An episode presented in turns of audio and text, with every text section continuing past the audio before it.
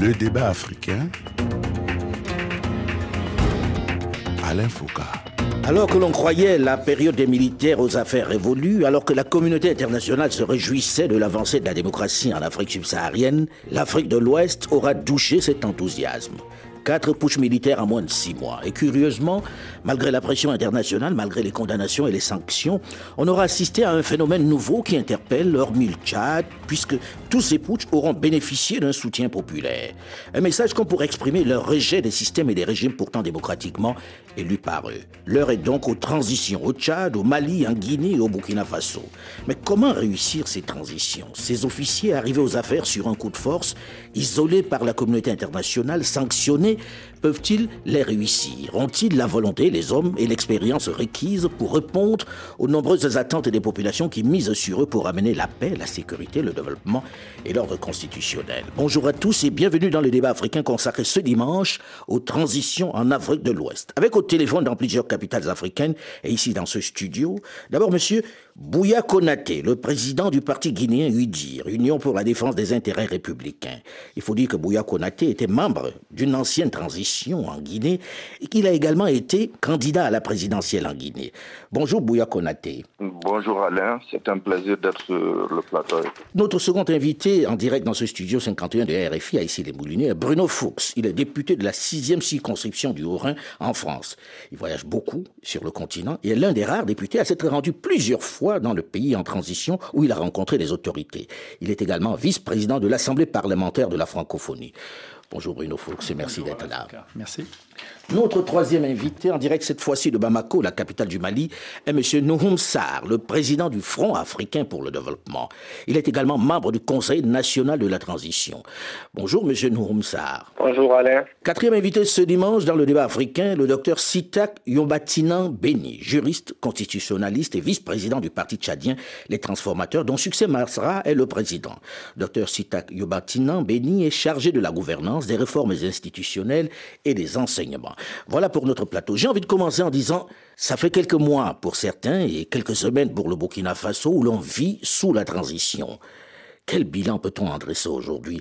Bruno Fuchs, vous venez de sillonner quelques-uns de ces pays-là. Que peut-on oui, en dire? Je crois qu'il faut que on distingue les, les, quatre situations. Les quatre situations des, des, quatre pays dont vous avez parlé sont de, différentes les unes des autres. Euh, mais euh, dans les quatre, on, on a euh, manifestement une insuffisance ou une défaillance de les gouvernances précédentes. Mmh. Et donc, contrairement à d'autres coups d'État dans, dans, le passé, ces coups d'État viennent là pour essayer de mettre en place une gouvernance, en tout cas dans l'intention telle que je l'aperçois. Si on vous comprend bien, c'est que vous comprenez qu'il y ait eu ces putschs-là aujourd'hui. Vous comprenez oui. que, que, cela se justifiait ou pas Alors, ça, ça, justifie pas, ça ne peut pas justifier d'un point de vue de, de l'ordre institutionnel, des institutions euh, internationales, mais ça se justifie d'un point de vue des populations. J'ai été, je pense, en, en France, le, le, le, premier à alerter et clairement euh, prendre position contre le troisième mandat euh, d'Alpha Condé. Bien évidemment, quand vous avez euh, un État dans lequel pense on a été trop complaisant également au Mali sur les dettes à la corruption. Quand vous voyez la corruption qui a eu lieu au Mali alors que euh, les armées maliennes n'étaient pas payées, n'avaient pas l'armement suffisant à aller au front, il y a eu des, des, des, des, des défaites sanglantes dans lesquelles le, président Ibeka n'a pas réagi certainement suffisamment euh, clairement. Euh, toutes ces situations-là montrent que les gouvernances qui ont précédé les coups d'État ont été défaillantes et sans les justifier, expliquent en tout cas pourquoi certains se sont levés pour moi, pour rétablir l'ordre institutionnel et l'ordre démocratique. Maintenant, c'est comment on le rétablit. Est-ce qu'on va le rétablir ou pas? Mais l'intention de départ, à mon avis, est à peu près de, de cette nature. Oui, mais on ne peut pas dire la même chose du Tchad. Dans le cas du Tchad, ce n'était pas l'ensemble des militaires qui ont décidé de renverser le régime en place. Et pourtant, on a adoubé ce régime en France. Oui, le, le, le Tchad est un exemple différent. Il sort du, du, lot des trois, et pour moi, c'est la clé de la relation France-Afrique. On a, euh, par la force, euh, contrairement, je pense, à ce que la Constitution euh, exigeait, on, on, a imposé un, un, un, chef de la transition. Le fils a remplacé le père, sans voilà, passer par, les, par les Mais, Et c'est là qu'on va voir si réellement uh, Moi, ça ne me choque pas qu'on puisse, pour des raisons, euh, dans une crise où on a des questions de, guerre, utiliser des, des, moyens qui ne sont pas purement démocratiques. Les situations sont exceptionnelles. Mais pour autant, on a une transition au Tchad qui a été écrite pour durer 18 mois. Et c'est là qu'on verra réellement si la France, qui opère finalement un peu aux côtés des, des Tchadiens euh, cette situation, va faire en sorte qu'il y ait un vrai débat inclusif et qu'on ait des élections dans 18 mois. C'est là-dessus que peut jouer la relation France-Afrique, la nouvelle relation France-Afrique qu'il faut réécrire. Parce que, je, terminerai là-dessus, cette situation-là euh, montre qu'il faut régénérer complètement, changer de logiciel dans la relation entre la France et l'Afrique. Et et, qu'il faut parler franc, il faut parler franc quand même et de façon très, très claire. bien sûr, on est sur le dans le même temps, il faut euh, le, régénérer. Il faut le régénérer parce que dans le même temps, on vous dit, ok, euh, on ne veut pas discuter avec le gouvernement malien parce qu'il est illégitime et on discute avec celui du Tchad. Qu'est-ce que cela vous inspire, Nouhoum Sarr, lorsque vous écoutez ça? Ben, C'est la politique de deux poids, mille mesures. C'est injuste, c'est inadmissible, c'est inacceptable. La question des coups d'État dans nos pays, dans nos différents pays, notamment le Mali, est quand même la conséquence directe des gouvernances qu'on a instaurées dans ces pays-là. C'est bien ce que disait Bruno Fuchs à l'instant. Bien sûr, dans, nos différents pays, la gouvernance qui a été installée par des régimes issus d'élections, des régimes dits démocratiques. Et les élections qui sont quand même le mode conventionnel de de pouvoir ont ensuite été prises en otage par ces régimes. Mhm. Souvenez-vous qu'au Mali, les élections législatives, on a trépatué les, résultats. De la présidence, on a téléphoné à la Cour constitutionnelle pour lui demander de falsifier des résultats. Face à ces obstacles, face au refus que les institutions jouent leur rôle de façon régulière et transparente, il n'y avait pas d'autre choix pour notre peuple que de se mobiliser, de sortir dans la rue, d'exiger le départ du régime. Et l'armée nationale est venu parachever cette lutte. Les faits sont là aujourd'hui. On ne va pas revenir sur l'histoire. Les faits sont là. Ces régimes sont là, même si à Paris on continue de dire qu'on ne va pas discuter avec un régime illégitime. Ils sont aux affaires aujourd'hui et ça fait déjà quelques mois. Alors que ce soit en Guinée, que ce soit au Mali et maintenant au Burkina Faso et au Tchad. Bouya Konaté, après quelques mois de transition, quel bilan tirez-vous aujourd'hui? Pensez-vous que cette transition en place en Guinée a envie de changer les choses? Est-ce qu'elle en a les moyens? Moi, je l'ai toujours dit, euh, le fait de ne pas rendre les institutions fortes et indépendantes, depuis 1958, le cas de la Guinée, les dirigeants ne se sont jamais attelés à rendre nos institutions fortes et indépendantes. Ils ont taillé la loi et la constitution à la grandeur et la largeur des différents présidents. Aujourd'hui, nous avons une armée en place. Si je prends le cas guinéen, ceux qui partent dans l'armée, ceux qui s'enrôlent dans l'armée, ce n'est pas la crème de la population. Le plus souvent, c'est des personnes, excusez-moi du terme, qui ont souvent raté dans la vie sociétale, qu'on enrôle dans l'armée. Et la crème qui s'enrôle dans l'armée, on les appelle chez nous les bureaucrates, les militaires de bureau. Ils sont marginalisés par les hommes de troupes ces hommes de troupes qui font souvent les coups d'État, intellectuellement, ils ne sont pas prêts pour gérer les États. C'est pour cela, souvent, il faut dire à nos dirigeants, il faut respecter la Constitution, il faut accepter de partir, il faut rendre les institutions fortes. Oui, mais dans, les différents cas auxquels on assiste aujourd'hui, on n'a pas que des militaires qui, soient, qui aient loupé leur vie, comme vous dites, on a des officiers qui ont suivi de bonnes études, qui étaient dans des bonnes écoles militaires. Est-ce qu'aujourd'hui, vous pensez qu'ils ont déjà l'envie de réussir cette transition et laisser le pouvoir Et après quelques mois, est-ce que vous avez le sentiment que cette volonté se manifeste réellement? La volonté, souvent, à la prise du pouvoir, il y a la volonté de vouloir changer.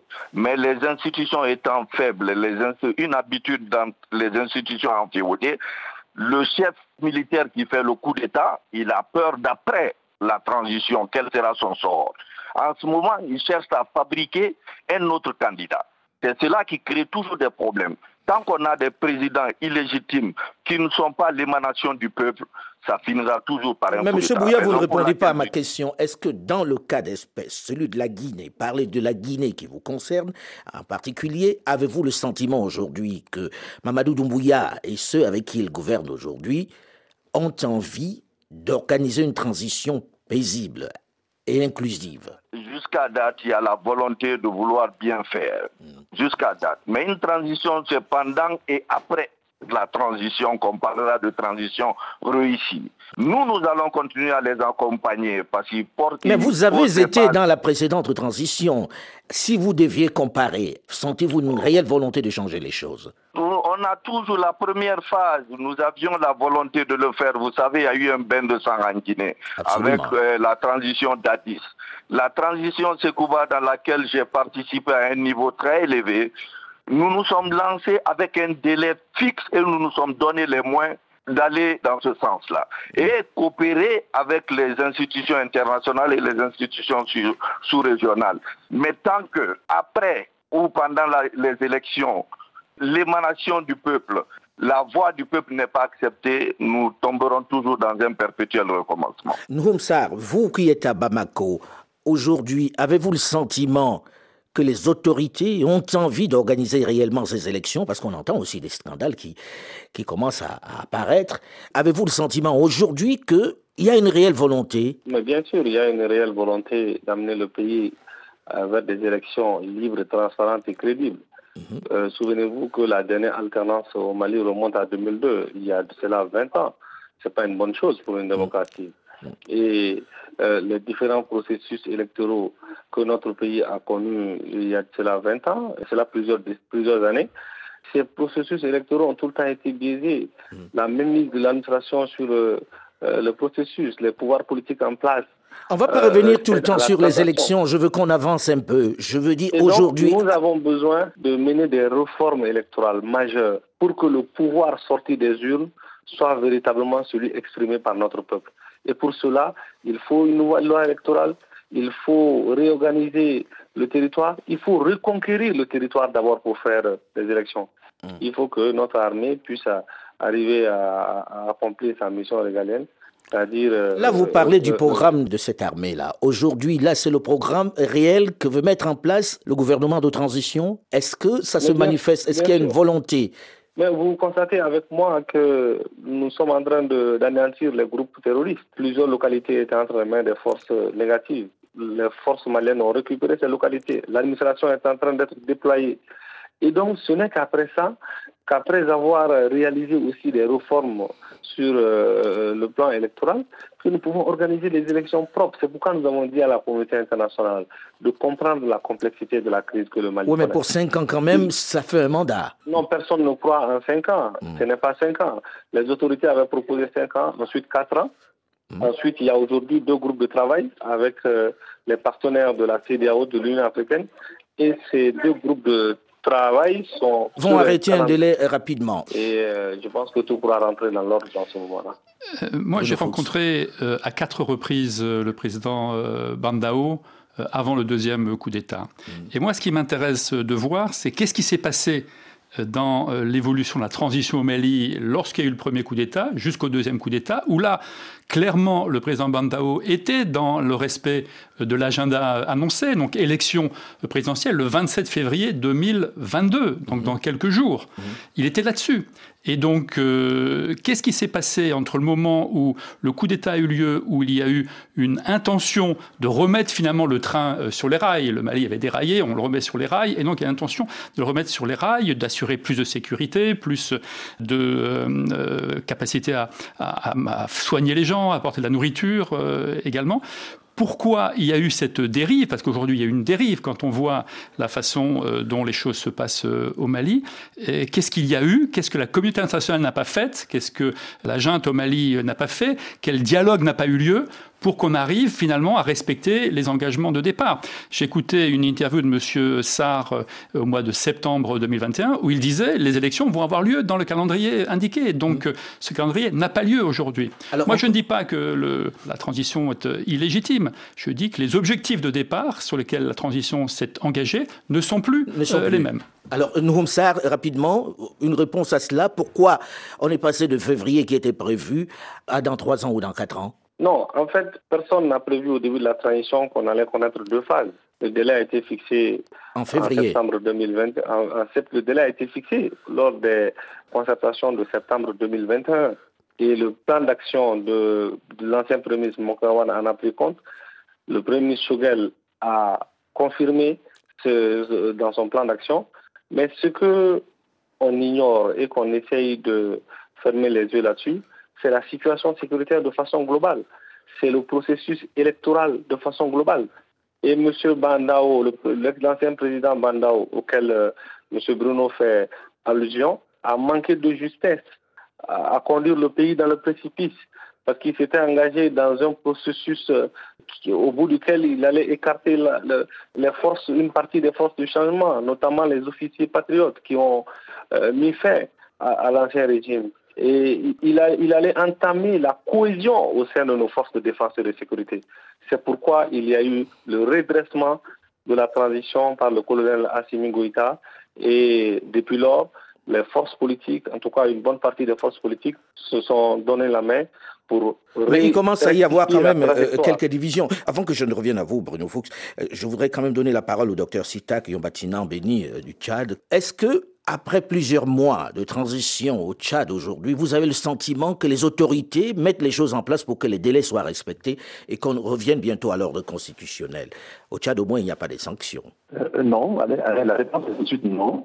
Euh, dix mois après, euh, après l'arrivée du Conseil militaire euh, de transition, après la mort du président Idriss qui est resté quand même plus de 30 ans à la tête d'un régime dictatorial, hein, il faut le dire, à la base duquel on a eu de nombreux cas de violation des droits de l'homme, d'injustice sociale de répression sauvage des voies discordantes, on a comme l'impression que c'est la continuité. la disparition du président a été perçue comme une libération, une opportunité unique pour enfin un cadre nouveau.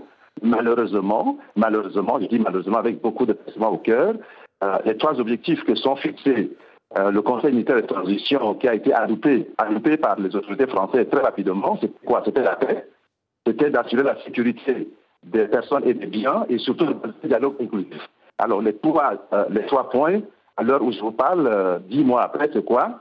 C'est plus de, de 60 de morts, de gens qui ont été assassinés, qui ont été gazés euh, qui sont réprimés dans le sang. Vous avez depuis le 21 avril, et jusqu'à ce jour, on ne compte que des morts. Mais en même euh, temps, on entend beaucoup ça, on entend beaucoup ça venant du Tchad, mais très souvent on vous répond, on n'a pas les noms de ces morts, on ne les voit pas.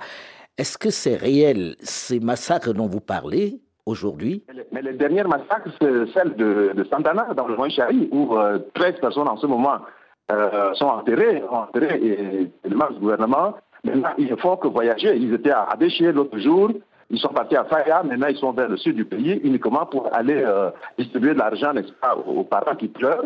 dans le sud, ils ont refusé de prendre l'argent. On a eu plus de 18 euh, jeunes qui ont été euh, gazés, tués, retenus dans le sang le 29 avril, le 8 mai dernier. On a eu 23 personnes à, Béchier. Là, on vient d'avoir 12 personnes à Sar. Et c'est tous les jours comme ça. Donc, sur la question de sécurité, qui était l'objectif principal, euh, aujourd'hui, tous les Tchadiens du nord au sud de l'Est sont dans l'insécurité la plus totale. Vous avez vu, n'est-ce pas, il y a quelques jours, le ministre de la Sécurité lui-même a été agressé, on a tiré sur lui à bout portant. Donc même le ministre de la Sécurité est dans l'insécurité. Et toutes les autorités ici sont dans l'insécurité. Donc la paix, euh, c'est rendu le dialogue lui-même, on vient de le reporter. Nous sommes déjà à 10 mois, il reste 8 mois. Rien n'est prêt, il n'y a pas, le dialogue n'est pas inclusif, tout le monde n'est pas encore invité au dialogue. On parle encore des politico-militaires qui n'ont pas eu encore leur premier dialogue. Et donc, du coup, vous voyez que même sur ce point-là, ils sont en train de tuer lamentablement. Et donc, c'est la continuité du régime de débit 30 ans après des dictatures.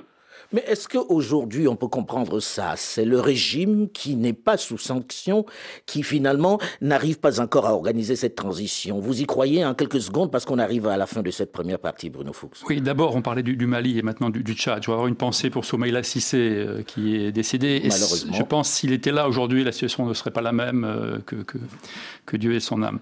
Euh, on, voit bien, et au Mali et au Tchad, que il n'y a pas, quand il n'y a pas d'ordre institutionnel, les transitions elles sont pas uniformes, elles, n'ont pas une action euh, euh, suivie. Euh, il y a au Tchad comme au Mali différentes tendances. Des gens qui, il y a au, Tchad des gens qui veulent le discours, le, débat public inclusif hein, et, des élections rapides. Il y a aussi dans la, dans, la junte des gens qui ne le veulent pas. Mm. Et, comme il n'y a pas d'ordre institutionnel, on voit bien qu'il y a des forces. dans le même temps, on est déjà dans cette situation dont il va bien falloir qu'on trouve une solution. on en parle juste dans la seconde partie du débat africain, puisqu'on arrive au terme de cette première partie. On va essayer d'avancer, on va essayer de trouver des solutions, puisqu'il faut en sortir à un moment ou à un autre et faire des propositions claires. On se retrouve juste après une nouvelle édition du journal sur Radio France Internationale pour la suite de la seconde partie du débat africain.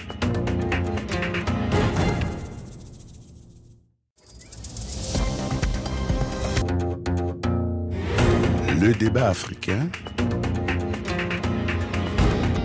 Alain Foucault.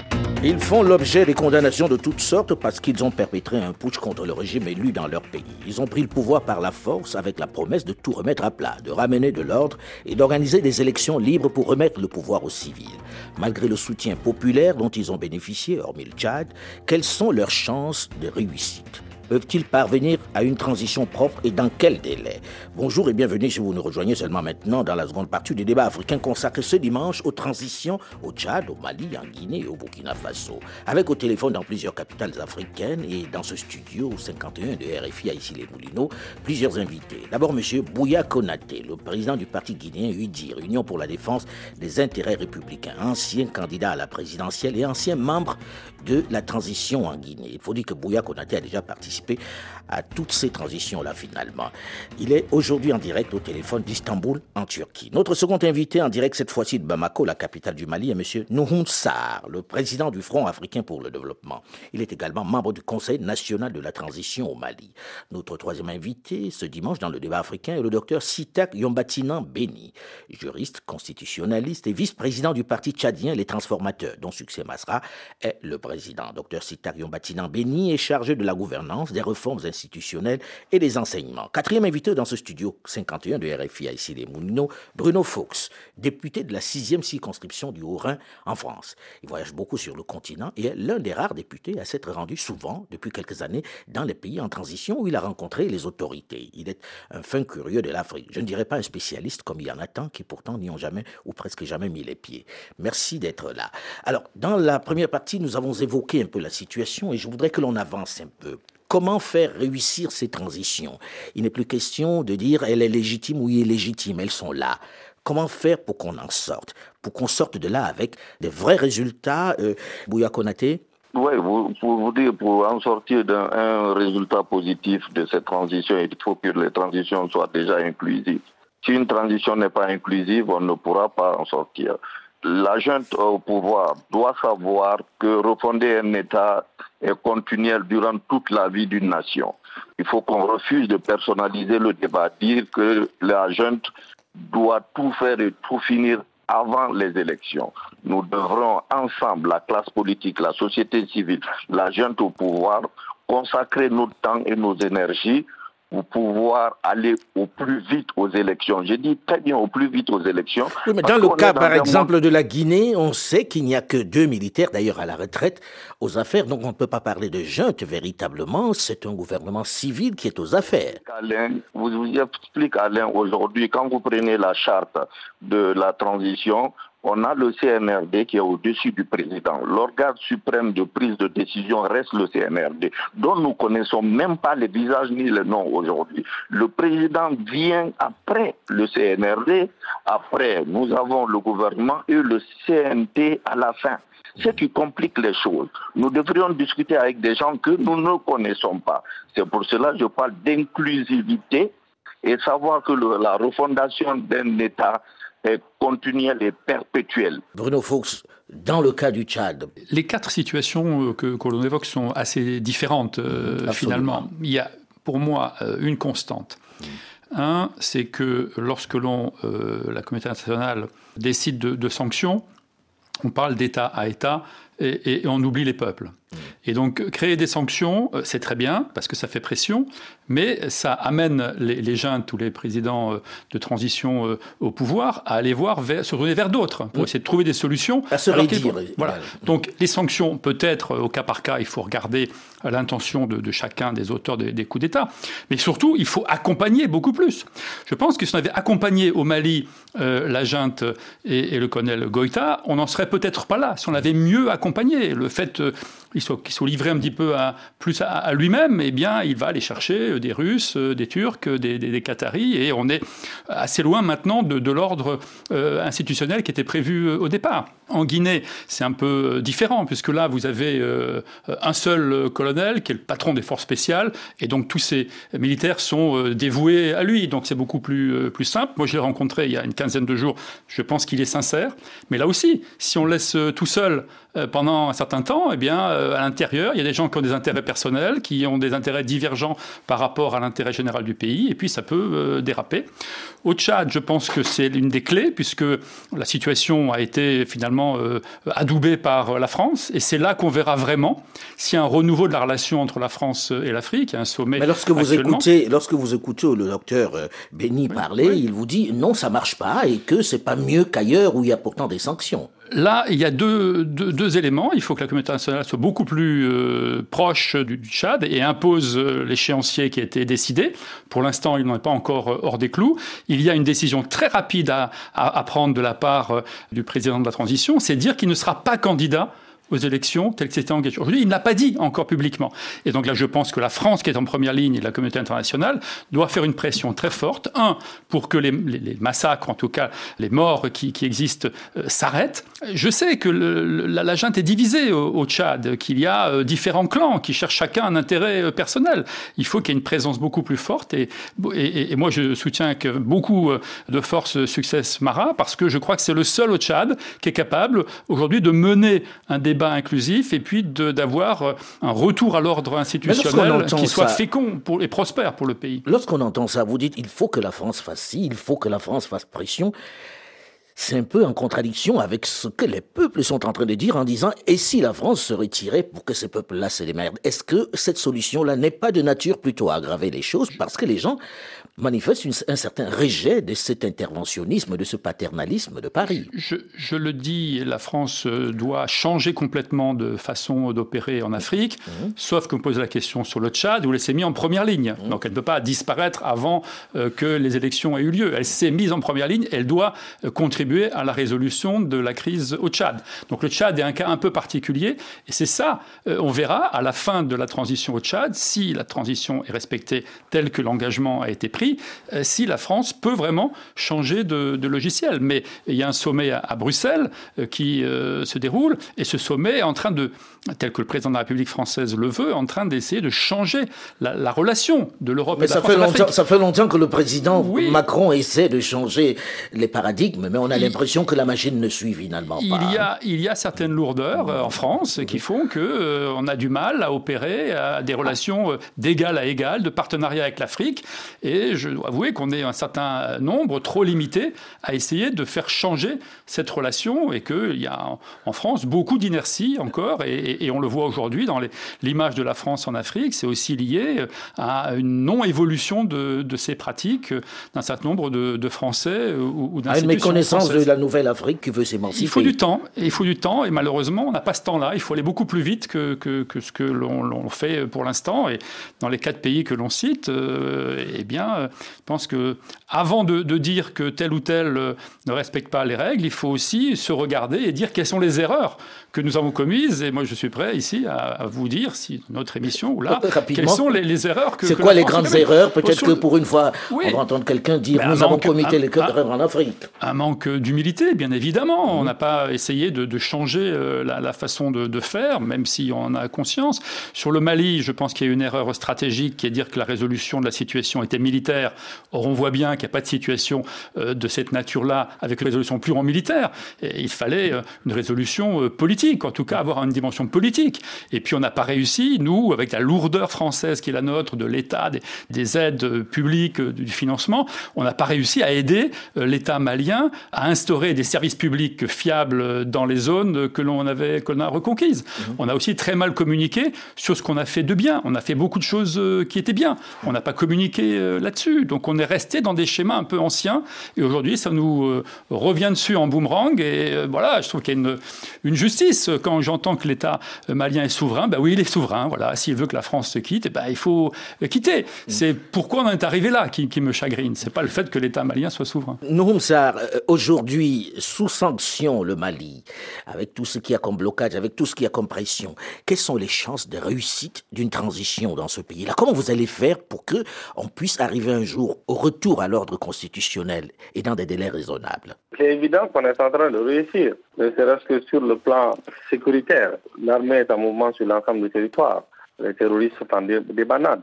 Euh, Est-ce que vous n'exagérez pas un peu les terroristes en débandade Mais c'est la vérité. Regardez, le, le Farabougou était un sanctuaire terroriste. Le pays de Bon, une bonne partie du pays de Bon était un sanctuaire terroriste. Le, le Mondoro, qui sont des zones difficiles.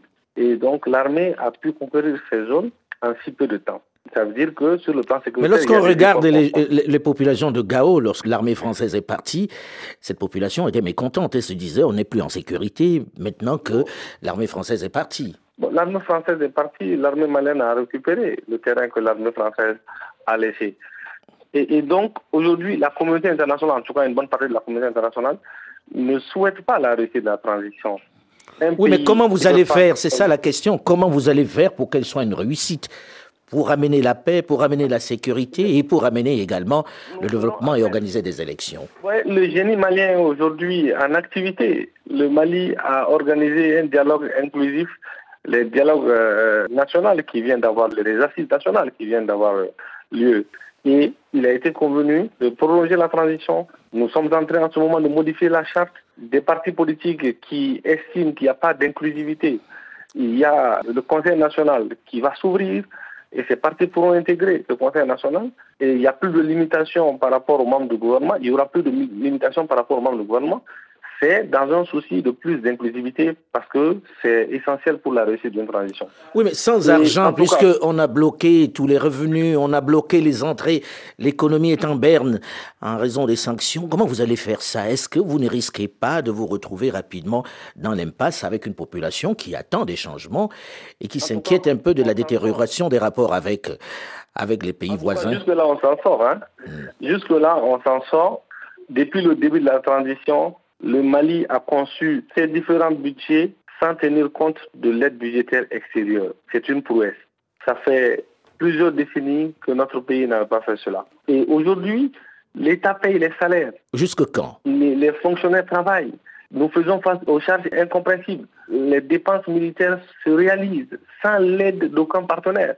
C'est quand même euh, un début d'indépendance pour le Mali, de véritable indépendance le Mali. Alors, euh, je veux savoir, c'est de la foi ou bien vous avez des partenaires qui arrivent et qui vont pouvoir suppléer ceux qui sont partis? Est-ce que vous avez aujourd'hui des partenaires qui vous disent, OK, la France est partie, mais nous on est là, on va dealer ensemble et on va vous aider sur le plan économique, sur le plan financier, sur le plan militaire? Bon, le Mali est dans le multilatéralisme. Nous sommes prêts à coopérer avec tous les pays du monde en fonction des intérêts supérieurs de notre pays. Mmh. Et dans la culture politique que moi j'ai connue, on nous a toujours enseigné qu'il faut compter sur soi-même. Le Mali fera avec ce qu'il dispose, avec ce dont il dispose.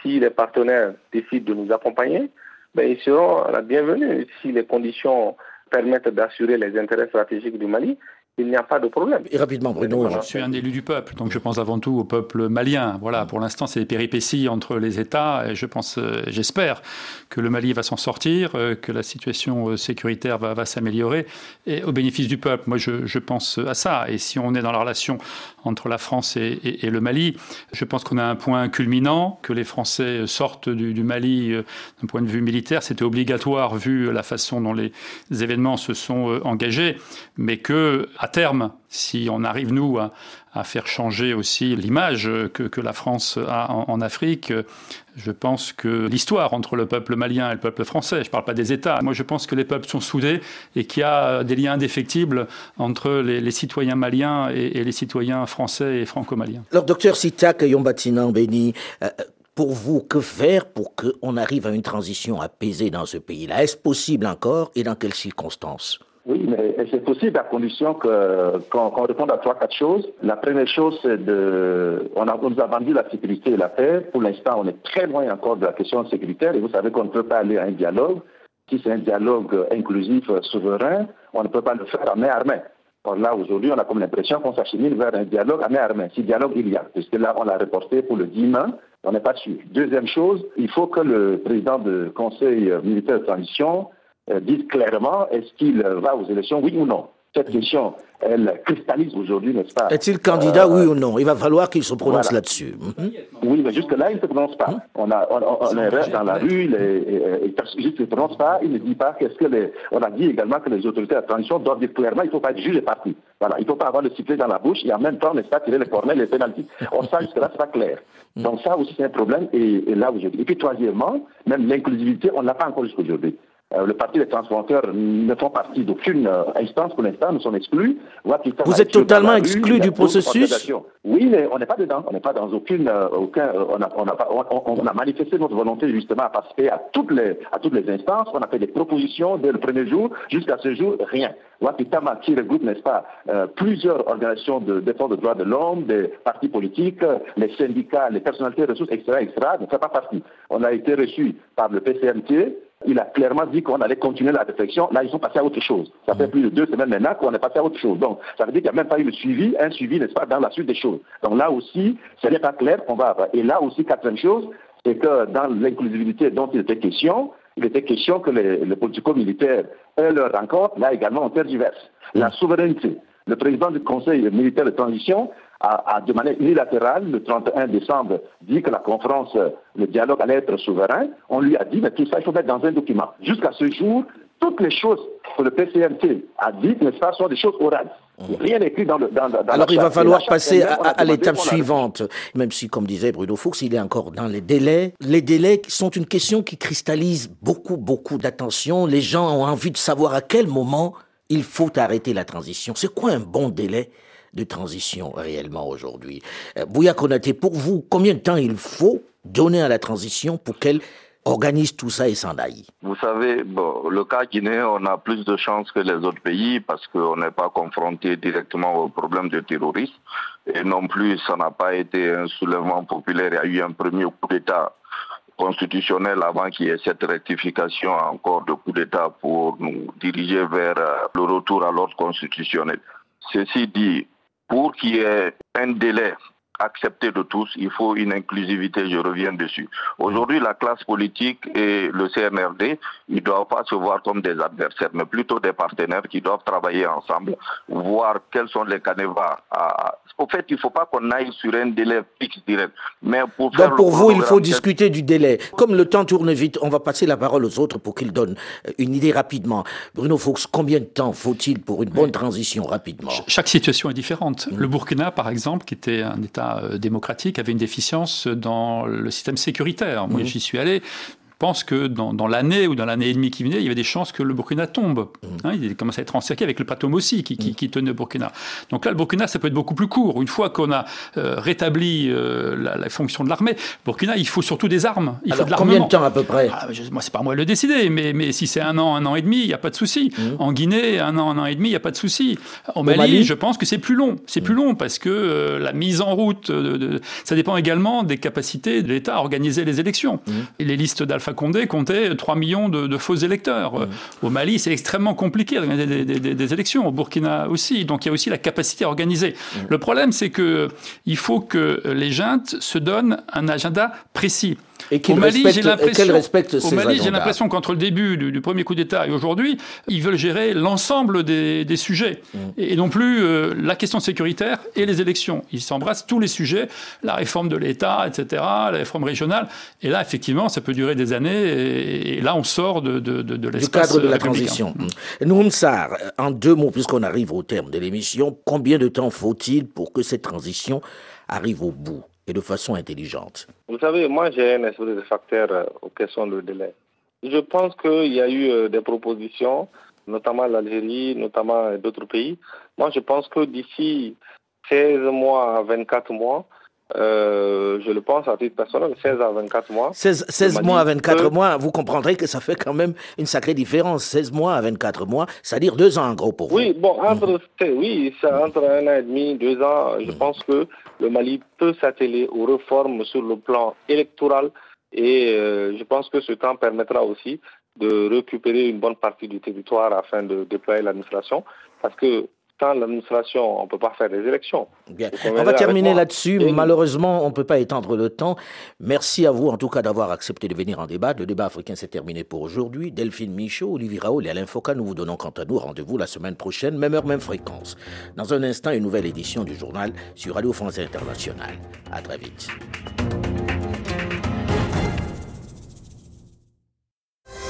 Bonjour, c'est Juan Gomez.